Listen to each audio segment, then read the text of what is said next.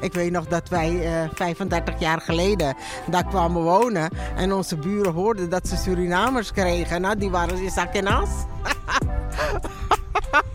maar, maar daar zijn ze van teruggekomen. Welkom bij de podcast Straatgesprekken in Horen. Een vijfdelige podcastserie waarin we jou de stem van de straat laten horen. Deze podcast is gemaakt in het kader van Stadsgesprekken 2021 seizoen 1. Kijk en luister online met ons mee via hashtag SGHoren. Wouter, aflevering 4 vandaag. Waar gaan we het over hebben? Ja, Joost, inderdaad. De ene laatste aflevering alweer. Vandaag staat dus de vraag staat centraal: wie verdient er meer aandacht in horen? Wie verdient er meer aandacht in Horen? Goeie vraag. En volgens mij gaan we het ook hebben over ehm, met wie houden we bijvoorbeeld te weinig rekening in Horen? Of wie, er, wie wordt er echt gewaardeerd? Zijn dat bijvoorbeeld echt mensen? Of zijn het misschien wel verenigingen die heel erg centraal staan en waar de mensen samenkomen? Ja, wat nu in de huidige tijd natuurlijk veel in het nieuws en in de aandacht is, is de aandacht die we moeten hebben voor het zorgpersoneel bijvoorbeeld. Ik denk dat die vandaag wel voorbij gaat komen. Ik ben heel benieuwd hoe dat gaat uitpakken. Laten we zo divers mogelijk insteken vandaag. Let's go. Wie verdient er meer aandacht? Zo, goedemorgen. Goedemorgen. Hoe heten jullie? Eh, ik ben Kiano en eh, En ik ben die Sandro. In jouw omgeving, hè? In, jouw, in jouw vriendenkring, eh, je familie, in je buurt, eh, Ja. op school. Heb je veel verschillende mensen om je heen? Ja, heel veel. Ehm, ik heb een vriend van me. Die is ehm, half Surinaams, half Antilliaans. Hij is 14 jaar. En ehm, hij en ik hebben al sinds dat we vier jaar zijn, hebben hij en ik al contact samen. En waarom vind je het belangrijk dat jullie vrienden zijn, dat jullie contact hebben? Nou, het geeft toch wel de- het gevoel dat je niet alleen bent. Dus Ja. dat je altijd iemand om je heen hebt staan die altijd met je kan praten over dingen en zo. nou, ik vind eh, vertrouwen heel belangrijk. Dat ik mijn vrienden kan vertrouwen. Bijvoorbeeld, eh, ik zeg iets, maar dat moet geheim blijven. Dat ik dan op hem kan rekenen. Ja. En hoe zit het bij jou? Heb jij ook veel verschillende mensen om je heen? Ehm, nou, ja, hij is Antilliaans en voor de re- ik heb heel veel Nederlandse vrienden. Hoe hebben jullie elkaar leren kennen? Waar was dat? Ehm, nou, hierachter, daar zit de praktijkschool. De, Ja. We zitten in het eerste, brugpieper dus. en eh, toen, ja, toen zijn we vrienden geworden. Waarom, waarom zijn jullie zo goede ehm, vrienden? Toch, we zijn allebei an- van andere culturen komen, van andere afkomst. Maar ik leer zelf ook bijvoorbeeld van de Nederlandse cultuur, leer ik meer van hem en zo. En hij leert ook weer van mij van de Antilliaanse cultuur. Dus dat vind ik ook wel belangrijk, dat je ook meerdere ehm, culturen als vrienden hebt. Dus Ja, ja, dat vind ik wel belangrijk. Ehm, ik leer wat van hem en hij leert ook weer wat van mij. ja, precies. Zo, En wat eh, leer jij van de Antilliaanse cultuur en waarom vind je dat Hoe belangrijk om dat te daar leren? al gaat. Dus eh, ja, hoe dat eh, bij de families gaat, wat daar gebeurt. eh. ja. Noem, noem eens iets, wat, wat je dan leert. Ehm, ze zijn daar eh, wel, eh, als je iets doet, je, krijgt, eh, je wordt wel eh, gauw gestraft. En waarom vind je dat belangrijk om te weten? Nou, dat lijkt me nog wel zeer doen als je bijvoorbeeld een bamboestok op je kont krijgt. Ja, een mooi stuk van deze twee brugpiepers die we spraken in eh, winkelcentrum De Kersenbogert. En ik vond het mooi dat ze het hadden over vertrouwen, maar ook het gevoel dat je niet alleen bent, dat dat voor hun aandacht is. Maar ook eh, dat ze aandacht hebben voor elkaar interesses natuurlijk, maar ook voor de cultuur waar ze allebei vandaan komen, de verschillende culturen en hoe dat dan thuis eraan toe gaat. En, en eh, wat zijn eh, misschien wel eh, bepaalde mensen of groepen die u erg waardeert hier in Horen? Ja, ik, ik vind het verenigingsleven hier in Horen erg goed geregeld. En daar zetten een heleboel mensen zich voor in, anders dan is ook niet te halen. Ik zit niet bij een vereniging, maar ik heb kleinkinderen die voetballen. Ja, ja maar dat is, is algemeenheid. En dat vind ik hier ook het leuke in Zwaag en Blokker. Als je op straat loopt, kan je elkaar nog groeten. In, op, er zijn ook zatplekken. De groeten je en eh, kan je bij wijze van spreken leuk voor je hoofd krijgen. En, en wat zijn die, die plekken die- waar u de- het gevoel heeft dat, dat, dat het wat minder gemoedelijk is? Ja, als je wat meer in de stad komt, in Horen, daar, daar lopen ze allemaal langs elkaar heen. Dus eigenlijk heeft u het gevoel dat in, in de wijken rondom om Horen, om het centrum heen, het eigenlijk gemoedelijker is. Dat we elkaar wat beter kennen, elkaar wat meer aanspreken. Nou, je hoeft elkaar niet te kennen, maar je kan wel vriendelijk tegen elkaar zijn. En ja, dat mis je dan als je wat meer in de stad komt of in een grote stad. Ga eens naar Amsterdam, dan lopen ze allemaal langs elkaar heen. Ja, Wouter, hier heb je hem al, hè? de verschillende plekken en minder aandacht. En het lijkt wel, zoals ze aangaf, van in Blokker hebben we dus meer aandacht voor elkaar als in het centrum. Hij trekt het nog groter dan bijvoorbeeld de grote stad als Amsterdam. En je zou eigenlijk kunnen concluderen, hoe meer mensen en hoe groter de stad eigenlijk, hoe minder aandacht voor elkaar.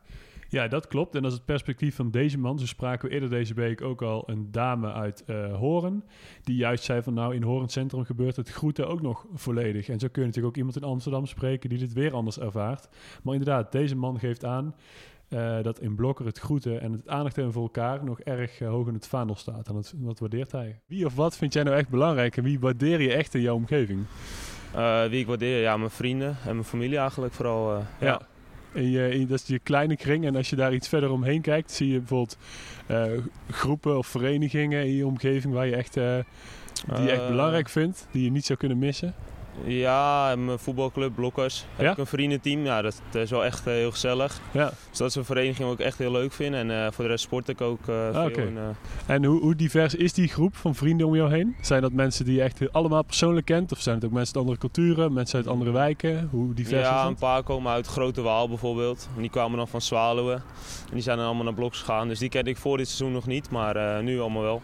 Ja, dus die club zorgt ook voor een uh, voor sociale mengeling in de wijk en ook in jouw persoonlijke leven ja. eigenlijk. Ja, klopt. Ja, hier komt weer naar voren hoe het verenigingsleven ook onderdeel is van het uh, aandacht hebben voor elkaar. Daar ontstaat dus veel contact en uh, dus ook veel aandacht voor elkaar. En waardeert u in uw sociale omgeving ook juist de jeugd of is het juist nou, leeftijdsgenoten? Ik vind dat de jeugd wel een beetje opvoeding mag hebben. Maar de jeugd heeft de toekomst? Ja, dat hoop je. Ze hebben geen respect meer voor, voor elkaar.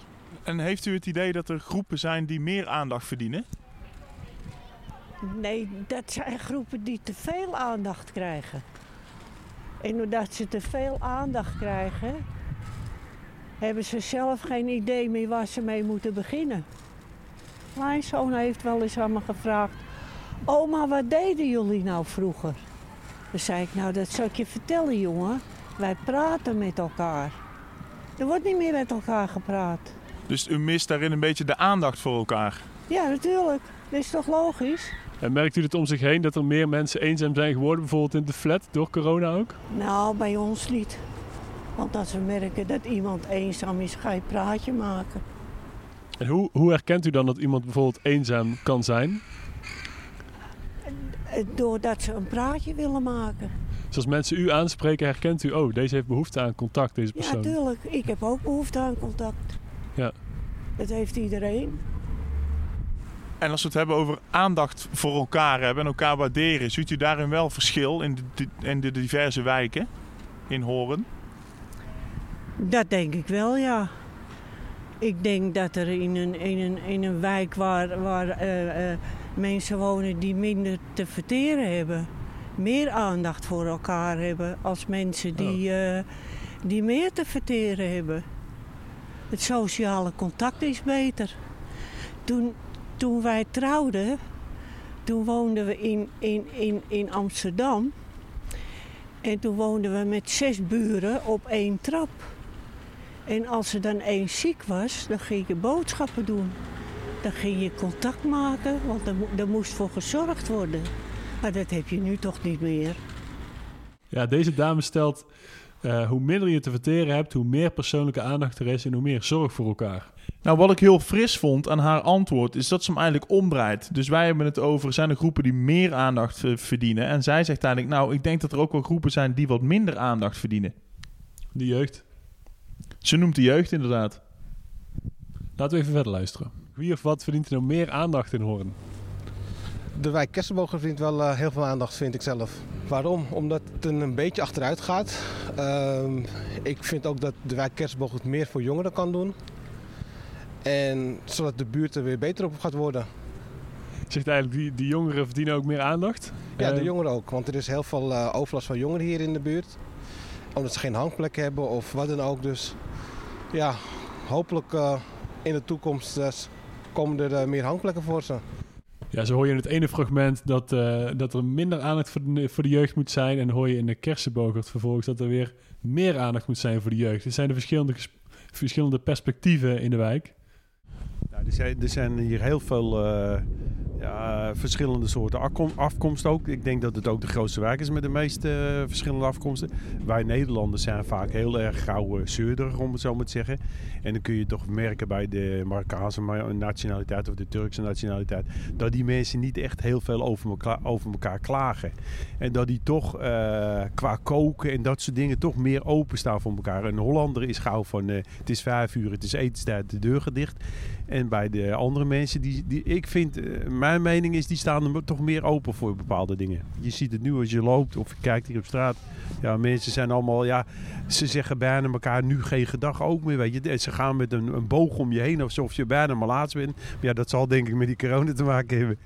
Kijk, uh, het zou misschien geen gek idee zijn om daar af en toe eens uh, één keer in de maand een soort koffiekar, ontmoetingspunt, verzamelpunt. mensen kunnen ideetjes op papier schrijven. Geef die mensen een gratis bakje koffie. Dat ze niet echt een gebouw in hoeven, net zoals het Betsy Perk. Maar dat je gewoon ontmoetingsplekken op straat maakt. Dat zou ook een, een eye-opener zijn, denk ik. Dus deze man zegt eigenlijk dat verschillende culturen ook maken dat mensen meer open naar elkaar gaan staan. Zo gaat bij Nederlanders om vijf uur de deur dicht, waar die bij andere culturen juist uh, veel verder open gaat staan zodra het eten, dat moment op de dag, dat moment voor aandacht voor elkaar, veel centraler staan. En dat komt dus samen in de kersenboog, geeft hij aan. Ja, en het speelt daar absoluut. Want het was ook al een voorbeeld wat de jonge jongens, de brugpiepers, aandalen uh, in, in het begin, het eerste deel van de podcast. Ja. Want de brugpiepers die gaven inderdaad aan dat ze kunnen leren van elkaars culturen. Ja, dus onder andere het openstaan naar elkaar en het aandacht geven van elkaar. Uh, ja, het is best wel een wijk met, met veel uh, nationaliteiten hier. Ehm, ja, ik, ik, ik ken discriminatie niet. Ik ken wel mensen die elkaar pesten, maar echt discriminatie ken ik niet. En het mooie voorbeeld is, uh, hier verderop zit een school. En daar komen op een gegeven moment vier kinderen naar me toe. Van drie nationaliteiten. Met armen om elkaar heen. Jaar of twaalf. Dan speelt het ook niet. Dus, dus er gaat wat fout in de maatschappij waardoor dat komt. Ja. Dat denk ik. Nou, wat ik, wat ik wel ervaar hier, en dat, moet ik echt uh, de, de gemeente een uh, pluim geven, is dat ik, ik vind dat er best veel georganiseerd wordt in, in Horen. Ik doe zelf mee met een wandelgroep, wat vanuit Horen wordt georganiseerd. Dus dus er is best wel, best wel veel dingen. Misschien te weinig voor de jeugd. Nou ja, dan ga je terugkijken naar je eigen jeugd. En ik zie hier weinig. Ik, ik zie geen, geen clubhuizen echt. Misschien zijn ze er wel, maar ken ik ze niet. Uh, ja, er is ook niet echt een uitgaansgelegenheid hier in, eh, in, in, deze, in deze buurt. Of dat te maken heeft met overlast, dat weet ik niet. Dat zal misschien ook wel een reden voor zijn. Maar dat soort dingen, dat, uh, ja, dat, dat mis je wel. In dit voorbeeld wordt opnieuw aangegeven dat er misschien wel te weinig aandacht is voor de jeugd, of misschien te weinig te doen is voor de jeugd. En in het volgende fragment horen we een jongen van 24. Kijk hoe hij er tegenaan kijkt. Is er momenteel voldoende aandacht voor de jeugd in de Kersenbogert? Wie verdient er nou meer aandacht in deze wijk? Oh ja, dat is een hele lastige vraag, ja. nou ja, ook, ook, oudere mensen, denk ik. Ja? Die, uh, uh, hoe oud ben je zelf, als ik vragen mag? Uh, ik ben 24. 24, oké. En zit je hier op school ook bijvoorbeeld? Oh nee, ik zit niet meer op school. Ik uh, ben nu een fulltime uh, de werken nu. Dus, uh. Oké. En waar, waar, haal jij, waar heb jij sociale contacten voornamelijk zitten hier? Nou ja, oh, meestal, meestal ja, op mijn werk natuurlijk. Ja. En ook, ook voor de rest niet, nee. Want het is nu het is een coronatijd natuurlijk. Dus qua sociale dingen, dat doe ik niet zo nee. vaak mee. mee. En, en, voor de coronatijd heb je naast die werk ook andere plekken waar je mensen ontmoet? Oh ja, hoor. gewoon uh, af en toe ook bij mijn vrienden. Of uh, ja, af en toe uh, de uit eten, dat is uh, ja, sociaal voor mij, maar ook voor de rest niet. Nee. nee. En waar leer jij nieuwe vrienden kennen? Ja, dat is een goede vraag. Nou ja, oh, ik zal heel, heel, heel eerlijk zijn, ik leer oh, op dit moment oh, geen nieuwe vrienden. Nee. nee. Dus ja, behalve op mijn werk, ik kom af en toe wel een nieuwe, nieuwe collega tegen. Dus dat is, uh, ja. ja. En collega's zijn ook vrienden als je ze beter leert ja, kennen Ja, inderdaad. Ja. Precies, ja. Sommige collega's die je ook buiten het werk spreken, ja, die is gewoon vrienden natuurlijk. Ja. Ja, hier spreekt de jeugd dus zelf uh, en hij zegt letterlijk van ja, ik leer momenteel weinig nieuwe mensen kennen. Het is natuurlijk coronatijd, mensen blijven binnen. Voornamelijk heeft je sociale contacten op het werk. Maar uh, ja, uit dit gesprek blijkt dus ook wel dat er toch wel behoefte is voor de jeugd aan iets van een plek waar je elkaar kunt ontmoeten. Waar je aandacht aan elkaar kan geven en waar contact uitgelokt kan worden. Hij is op zoek en hij is ook gewoon ontzettend eerlijk erover. Dus... Nou ja, ik ben de enige Surinamer in mijn buurt. Maar ik heb heel contact met mijn buren. Ik weet nog dat wij 35 jaar geleden daar kwamen wonen. En onze buren hoorden dat ze Surinamers kregen. Nou, die waren in zak en as. maar, maar daar zijn ze van teruggekomen. Maar ik weet wel dat de zorg verbeterd moet worden. En dat de mensen meer gestimuleerd worden om thuis te wonen. En dat daar wat meer ondersteuning moet. Zorg. De zorg, van, vooral voor de monterenden. Ja. En ik had iemand uh, die mij hielp, een vrijwilliger. Voor, uh, die mij hielp. Daar, daar was ik wel erg blij mee. Dus de vrijwilligers, die moeten ze koesteren. En ze moeten meer vrijwilligers. Okay. De mensen willen wel hoor. De mensen willen wel. Maar ze moeten wel goed benaderd worden. Toen mijn man thuis woonde, uh, twee vrijwilligers. En die hebben me ontzettend veel geholpen. En bent u daardoor zelf misschien vrijwilliger geworden? Ik, ben, ik werk nog. Ik werk in het ziekenhuis, dus ik werk nog. En ik werk de avonddiensten. Dus vandaar, dat, dat doe ik wel. Oké. Maar als ik met pensioen ga, dan ga ik dat zeker doen. Dat heeft u geïnspireerd, die mensen die iets voor u hebben gedaan? Nou ja, ze hebben me zo geholpen. Nou, dit is een heel persoonlijk verhaal van dus iemand uit de zorg uh, waarvan de man dementerend was. En die is dus enorm goed geholpen door vrijwilligers. Dus in dit geval geeft zij aan, meer aandacht voor vrijwilligers, daar is uh, veel behoefte aan. Ja, Wouter, ik vind het bijzonder eigenlijk eh, hoeveel verschillende vormen we van aandacht hebben gehoord. We hebben het over de verschillende wijken gehad, maar ook over de jeugd die meer aandacht verdient in de kersenbogert. De ouderen, waar misschien al eenzaamheid kan spelen, maar ook de verschillende culturen waar we, waar we meer aandacht uh, uh, voor moeten hebben. Ja, inderdaad. Al met al een enorm divers thema met uiteenlopende onderwerpen. Ik wil de luisteraars ook oproepen, als jullie nou een goede idee hebben over wie er meer of minder aandacht verdient in horen, praat gerust met ons mee in deze stadsgesprekken en dat doe je online via hashtag SGHoren. Deze podcast is gemaakt in het kader van Stadsgesprekken 2021, seizoen 1. Leuk dat je luisterde en tot horens in de volgende aflevering.